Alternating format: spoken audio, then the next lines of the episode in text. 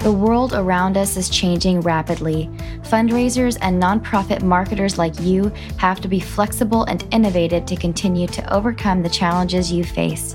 We're Pursuant, and we're here to provide you with the tools, insights, and strategies you need to get you where you want to go. You're tuned in to the Pursuant listening experience. This year, we're seeing many nonprofit conferences take on a hybrid or virtual only model. AFP Icon, which is always well attended, went all virtual. For some, this may have been more convenient, but for those who might have missed the sessions, we've got you covered. Today, we'll listen to a conversation between Pursuant Vice President Whitney Norman and Director of Client Strategy David Sacchetti as they take a look back on the top 10 takeaways from the 2021 AFP Icon Conference.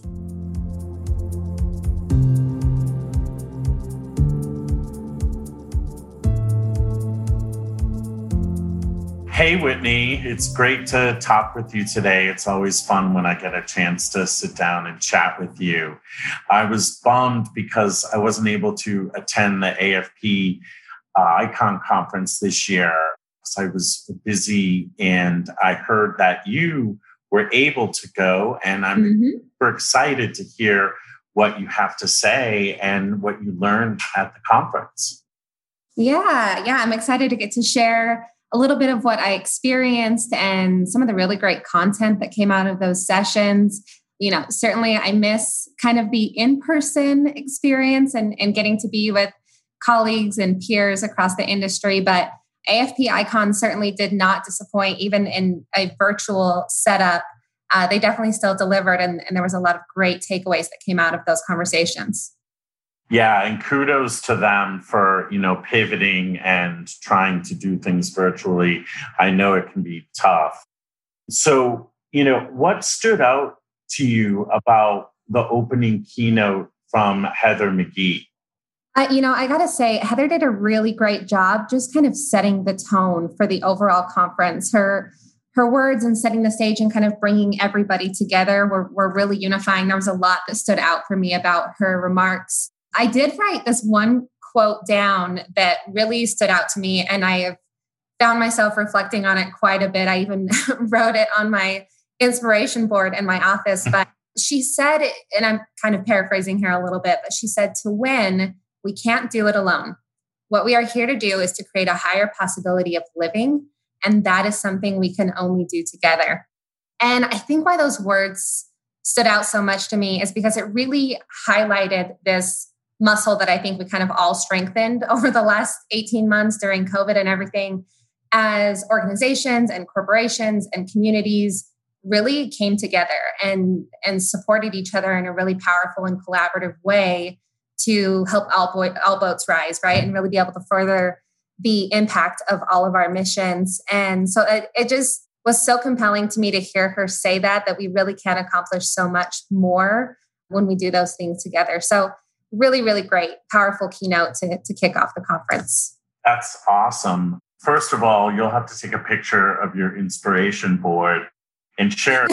I'm gonna have to go out and buy an inspiration board for my office now. So that, that sounds amazing. And I think you're right. You know, just getting the chance over the last year to partner with our clients around, you know, dealing with the pandemic and creating meaningful experiences for people who are separated by distance is, you know, it has just been a privilege to be able to partner with them to do that and to see, you know, how things have evolved and how we can collaborate better really that I guess was the one of the silver linings of, of the pandemic. Um, how about the how about the closing remarks from Wes Moore? Oh my gosh, Wes Moore. You know, I think if there is a Wes Moore fan club, I am I am at the top of it. I mean, you should have seen the remarks and comments that are com- that were coming in during during his keynote. Just incredibly inspiring and moving. I mean, Wes is definitely a transformational leader. And hearing his words, I think resonated for, for many of us. And I'm going to share something that he said towards the end of his of his keynote that really stood out. And part of it, he was actually quoting somebody who was inspiring to him in his life. Um, but one of the things he said, and, and I don't think any extra explanation or context is needed. I think this will hit home for a lot of folks. But he said, when it's time for you to leave here, and when he said here, you know, it was in reference to to the conference, to this life, to this role, really whatever here is for you. He says, when it's time for you to leave here, make sure it mattered that you were ever even here. While we're here, let's do something with it. Let's push, activate, advocate, love, fight, engage, alter business models, answer that voice, and end that challenge. Let's be great and let's be bold. And I think those words are really inspiring to anybody who's serving this industry. Obviously, we, we got involved in nonprofit development because we want to be a part of something bigger than ourselves and leave our mark in a really powerful and positive way. And we all want to be a part of of making a positive change in the world around us. So, you know, I think he really inspired a lot of us sitting around our computers watching the conference to to take action and to be bold and to be fearless because at the end of the day, only those kind of big moves that we make and pursue will be what's left behind. And so I, I, I think that he is one I will absolutely continue to follow and you know be able to see other areas and other places he's speaking because he, he's a great, great closing keynote. Wow, that's awesome. What you shared, what he said was so powerful. And I think that, you know, those words, and especially let's be great and let's be bold, is resonates so much, particularly in the last year. And the necessity to do that during what's happened with the pandemic and as you know with our clients and you know some of the things that we've needed to do to really pivot strategies and partner with them to really be able to rise to this challenge. I mean you know we've had organizations deal with you know some major issues connected to the pandemic. And what how do they respond to that right? How did they create you know continuity and meaningful experiences particularly you know around donations and getting you know people to continue to support um, organizations. And you know I, I think those words from wes ring true now more than they probably ever have before. Yeah i couldn't agree more. And it's interesting to hear that perspective too of some of the things our clients have had to navigate when we think about being bold. So many of the organizations we partner with i feel like in this last year really found a way to shift away from that kind of business as usual or you know what we've always done and boldly tested into new strategies and found really creative ways to keep their donors engaged when you know they had to close their doors or yeah in person events things like that yeah. so yeah, that's really, really great example. Yeah. So, were there any kind of themes that you kind of picked up on throughout the rest of the conference, throughout the rest of the sessions? Yeah, you know what? There were a few themes that I felt like really stood out across the different sessions that were offered, and certainly the sessions that I attended. One of the themes that I saw come up quite a bit, and it's actually interesting, maybe because it's been so top of mind, I've also heard it come up in a lot of client discussions in the last week or so.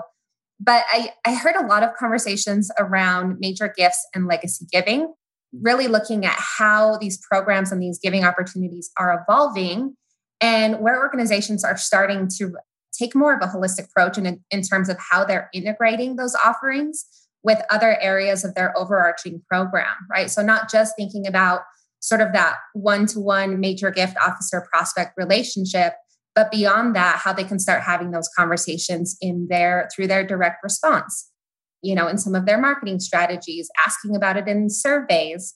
So really seeing folks kind of take more of an overarching approach to to laying that in the program i thought that was really interesting. Another one that stood out for me was still kind of a, a lot of healthy conversation around covid related strategies. So you know kind of speaking to what we were just talking about, lots of organizations made some pretty crafty and creative and adaptive shifts in the last year. And I think a lot of the organizations, at least that we serve and, and get to chat with, saw incredible results from that last year, right? Huge spike in number of donors and revenue that came in through some of those strategies, despite some of the challenges that were happening last year. And so now organizations are kind of in a place where they have to determine what do we keep? What do we let go of? How do we make sure we're strengthening relationships and retaining all those new donors that just came on the file last year? Right. Um, yeah, yeah, lots of healthy conversation about that. Yeah, there, you know, it's interesting that you mention about how to strengthen the relationships with those new donors, particularly the surge through the pandemic. And it'll be mm-hmm. interesting to see how the industry, how this evolves over the next, you know, 12 to 24 months in terms of whether a lot of those donors kind of act similarly to what we would call disaster donors, right? So right. people who kind of show up and support during really tough times, or if they're going to stick around and you know really support those causes that they started to during the pandemic. Yeah, yeah, absolutely. Absolutely. There there was one other theme that really stood out to me, which I really, really appreciated and loved that this was such a key topic throughout the conference. It was highlighted in several of the sessions in both the opening and the closing keynote. It was this, this resounding sort of celebration and focus on diversity, equity, and, and inclusion.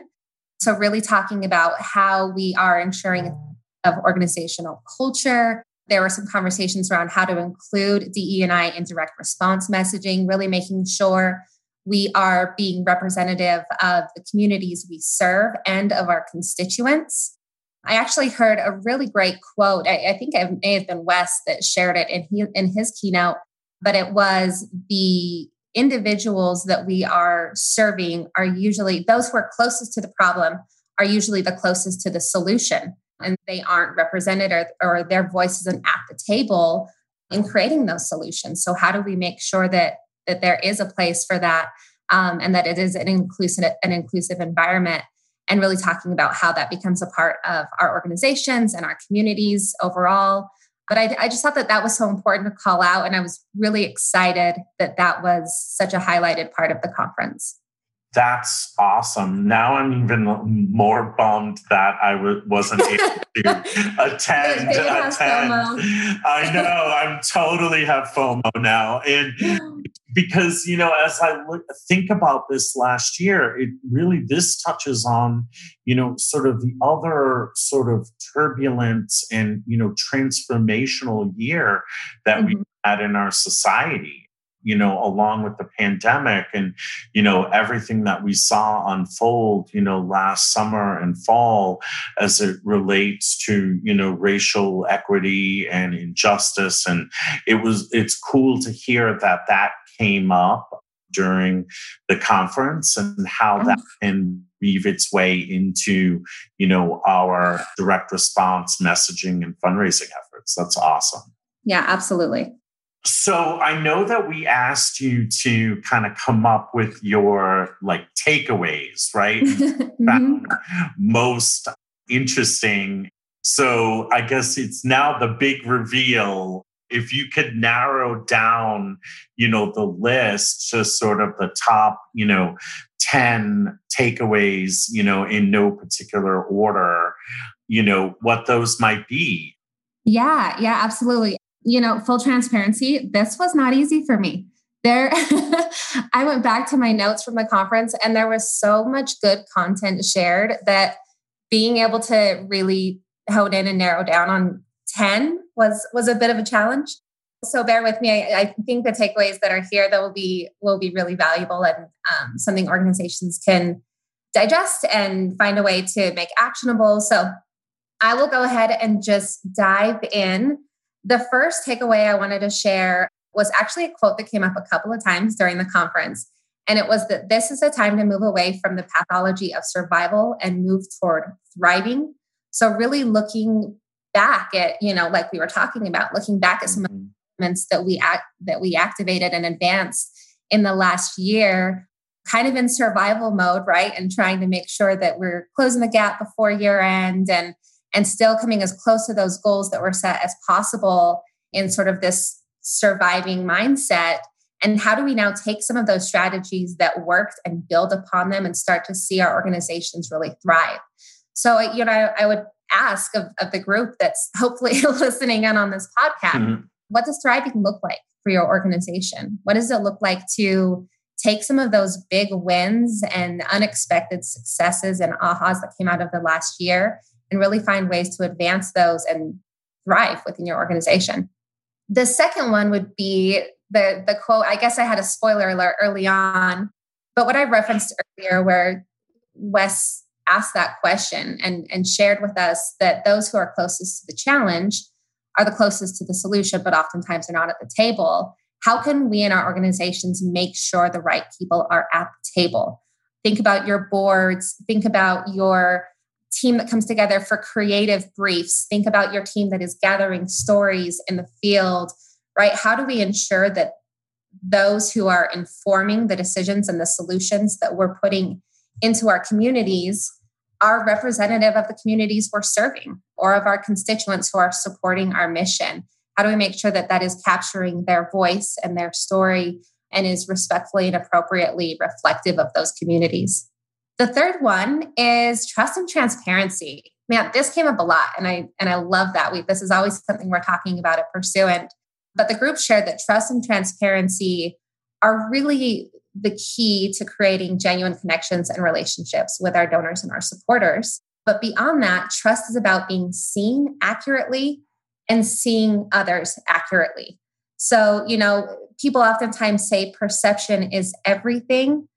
In most cases, the more transparent and honest we can be with who we are, the more accurately we are perceived, and people can truly understand the nature behind our actions and we give them the same safe space to be equally as vulnerable and transparent. So, how can we be more intentional in ensuring we're seeing each other accurately?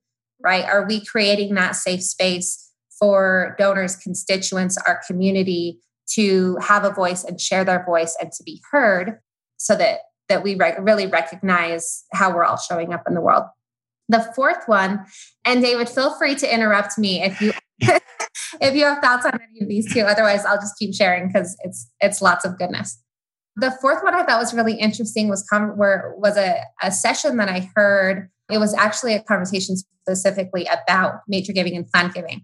But he spoke about the giving brain and he talks about how the the value of mirroring and social norming allows your donors to see themselves in a story right? So as you're as you're trying to really encourage folks to consider a transformational gift or even supporting your organization through you know mid-level or advocating or volunteering whatever that engagement might look like the greatest way to see success in that is by allowing them to see themselves in that story so how can you show that somebody like them took this action and here was the impact right so what are what are some ways that we can invite our donors on this journey so that they can not only see themselves in our mission and see themselves in our story, but they can discover their own role within it.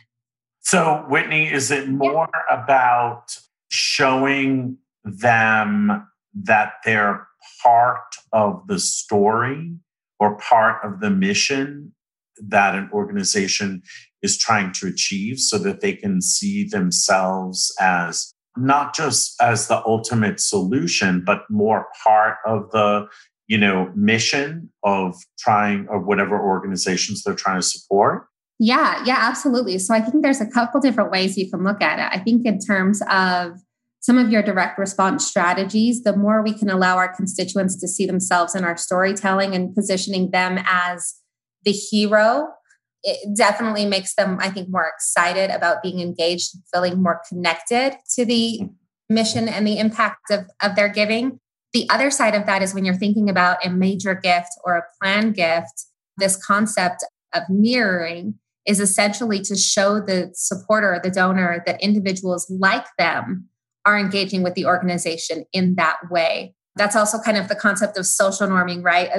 Folks mm-hmm. who are taking the same action, there's a lot of science behind folks being more comfortable with something if, you know, their peers or colleagues or people who are in similar situations to them are taking that same action. Today's leading nonprofit organizations choose Pursuant for their marketing and fundraising needs. As a full service agency with decades of practical experience working within the nonprofit space, we develop strategies and stories that move donors to action through direct mail, digital, and experiential channels. If you are inspired by donor loyalty and committed to getting better results, visit pursuant.com. The fifth one, all right, we're halfway there on the home stretch. The fifth one is um, that we talked about the three C's. So, Ronald McDonald House really shared this great success story of how they used or, or really activated around compassion, creativity, and courage to find success during the pandemic. And their story was incredible. I know the case study is, is posted online, so definitely check that out. But I think it's important for us to consider those three C's in our organizations as well compassion, creativity, and courage. How are we boldly and thoughtfully creating those points of connection with our supporters right now and, and thinking about all those new folks that just supported us in the last year? What are we doing to really infuse compassion into those conversations and those relationships? Are we being courageous and creative in advancing our initiatives? one of the interesting things we we had talked about was in thinking about compassion in your initiatives, right? In 2020, we probably had a lot of our supporters who maybe had given to us historically not be able to make a gift in 2020. And so, as you're moving into 2022 planning and you're starting to think about what lists to pull, okay, does this person now fall into the lapsed or the deeply lapsed bucket? I would really encourage everybody to have you know some some compassion around those folks who maybe did lapse in 2020 chances are they still really care about your mission and really want to be engaged but for whatever reason we're you know we're not able to make a gift in 2020 so i would i would encourage everybody to include that audience in their 2022 appeals. So a lot has happened in the last year. A lot has changed. And my guess would be that those folks still want to be involved and updated about the mission. So compassion i think will be really key moving forward. I totally agree with you. You know, I think that holds true for all aspects of donors, right? From, you know, major giving and planned giving to lapsed donors, as you mentioned, you know, people who may not have been able to give last year, to our current donors, you know, infusing compassion and creativity and courage into, you know, our initiatives is so key to be able to keep those supporting your organization engaged and also reactivating and re engaging some donors who haven't given to you in a while. Absolutely. There's still a lot of passion for the mission out there. Sometimes folks just need to be re engaged and, and sometimes just engaged a little bit differently. All right, taking a look at number six on the list. And, you know, this one really came down to conversations around having a plan specifically this session that I attended, they talked about how annual campaigns really do offer a strong foundation for a program. But in order for those to really be successful, one, there has to be a plan and a goal that the team can get behind.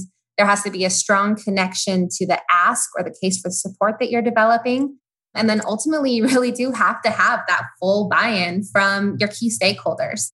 I know that can oftentimes be a challenge, right? We, we navigate that with, with some of our clients and partners as well in ensuring that the goals that are defined and the timeline structure to support those goals and the metrics by which you are evaluating the success of the program, it really is beneficial to have that be a collaborative team discussion. So, you know, as you're thinking about your own programs, are you focusing on areas you believe have growth potential? And do you really have the full team's buy in around how you're advancing towards those goals to ensure that you do have the sort of numbers and the timeline that are, you know, worth reaching for, right? That they are also realistic and that that folks can can be able to collaboratively support you in building out that process. This one really resonates with me, Whitney, because, you know, I've been working, you know, with my clients on, you know, annual campaigns are sort of the backbone of any direct response fundraising program. But to your point, I think they need to be meaningful and have a strong connection, right? And so I've been pushing, you know, my clients to think about developing annual campaigns that have themes and that have tie in directly to mission instead of being more focused on you know just financial goals or fundraising goals right mm-hmm. and you know there's a lot of potential there for crafting strong repeatable annual campaigns but that have more of a thematic approach to them. Yeah i love that. I love that. And that that actually tees up number 7 very well. And and David, I know this one is going to make you smile because a lot of great work with our our clients in their digital campaigns to make sure we're paying attention to these things, but there was a lot of conversation around giving page abandonment, right? So people were talking about the actual user experience on their website through digital campaigns and how oftentimes the experience that's created there is not seamless and so they don't, they have folks come to the website that can't necessarily make it to the giving page or they make it to the giving page, but then there's challenges the page. So it was really interesting to, to listen to this discussion and they were providing some great recommendations around paying attention to giving page abandonment and making sure that that's something that you're tracking. And then also thinking about missed opportunities on the thank you page. And I know that the mm. area that we oftentimes are trying to optimize as well where the thank you should be much more than a receipt. You know, it's mm. next step to be able to deepen connection and maybe increase awareness around what your mission is is achieving. Fun videos are a great way to go, or even like one or two little question checkbox surveys so you can learn a little bit more about why they gave. Um, lots of good recommendations there. So I would just say This is this one did make me smile. I know, I know. This is this is kind of your love language.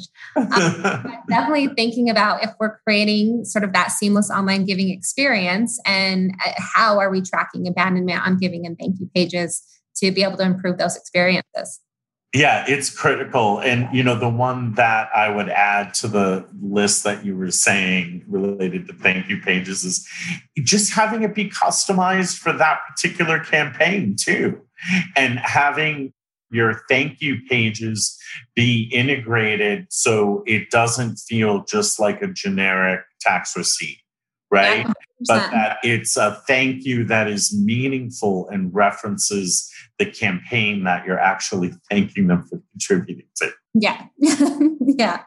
I figured that one would be right up your alley. yeah. Excellent. I love it. I love it. Okay. So, number eight, this was one of my favorite sessions that I attended, but it was really about storytelling and how to be not just a good storyteller, but also a good story getter. And I was able to join the session led by Joe Sullivan at uh, Houston SPCA and our very own Matthew Mulcair at Carrot Pursuant, where they talked about how the impact and the power and of, of really relevant stories continues to be the most effective way to be able to build and deepen your connection with your donors and, and bring them closer to your organization. And Joe shared some really good tips around how she is equipping every member of her team to be a story getter I mean, you just, mm.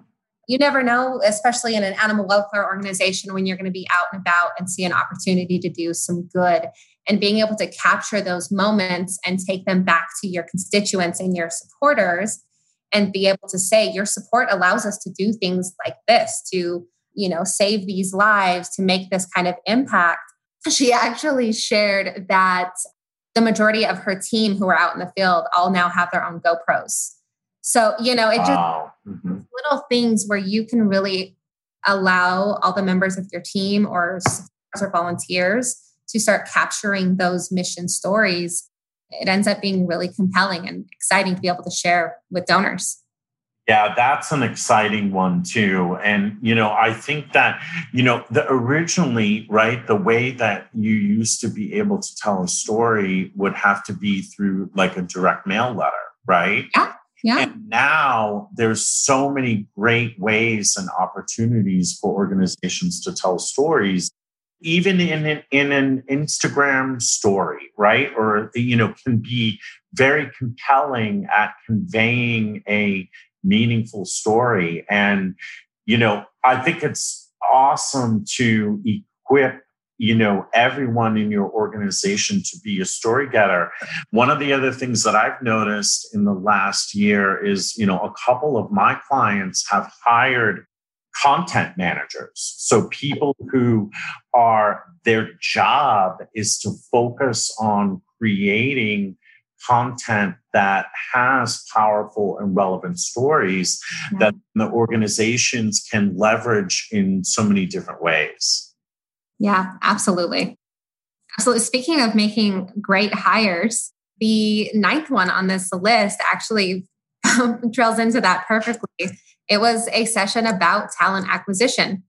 So, this was actually a panel discussion that brought together a handful of industry leaders, and they were talking about their experiences in the hiring process, right? So, what they looked for in a job posting was their inclusive we language, when they met for the interview? Did they feel like they had the opportunity to collaboratively set goals and really understand what that leader saw as as added value in that role, right?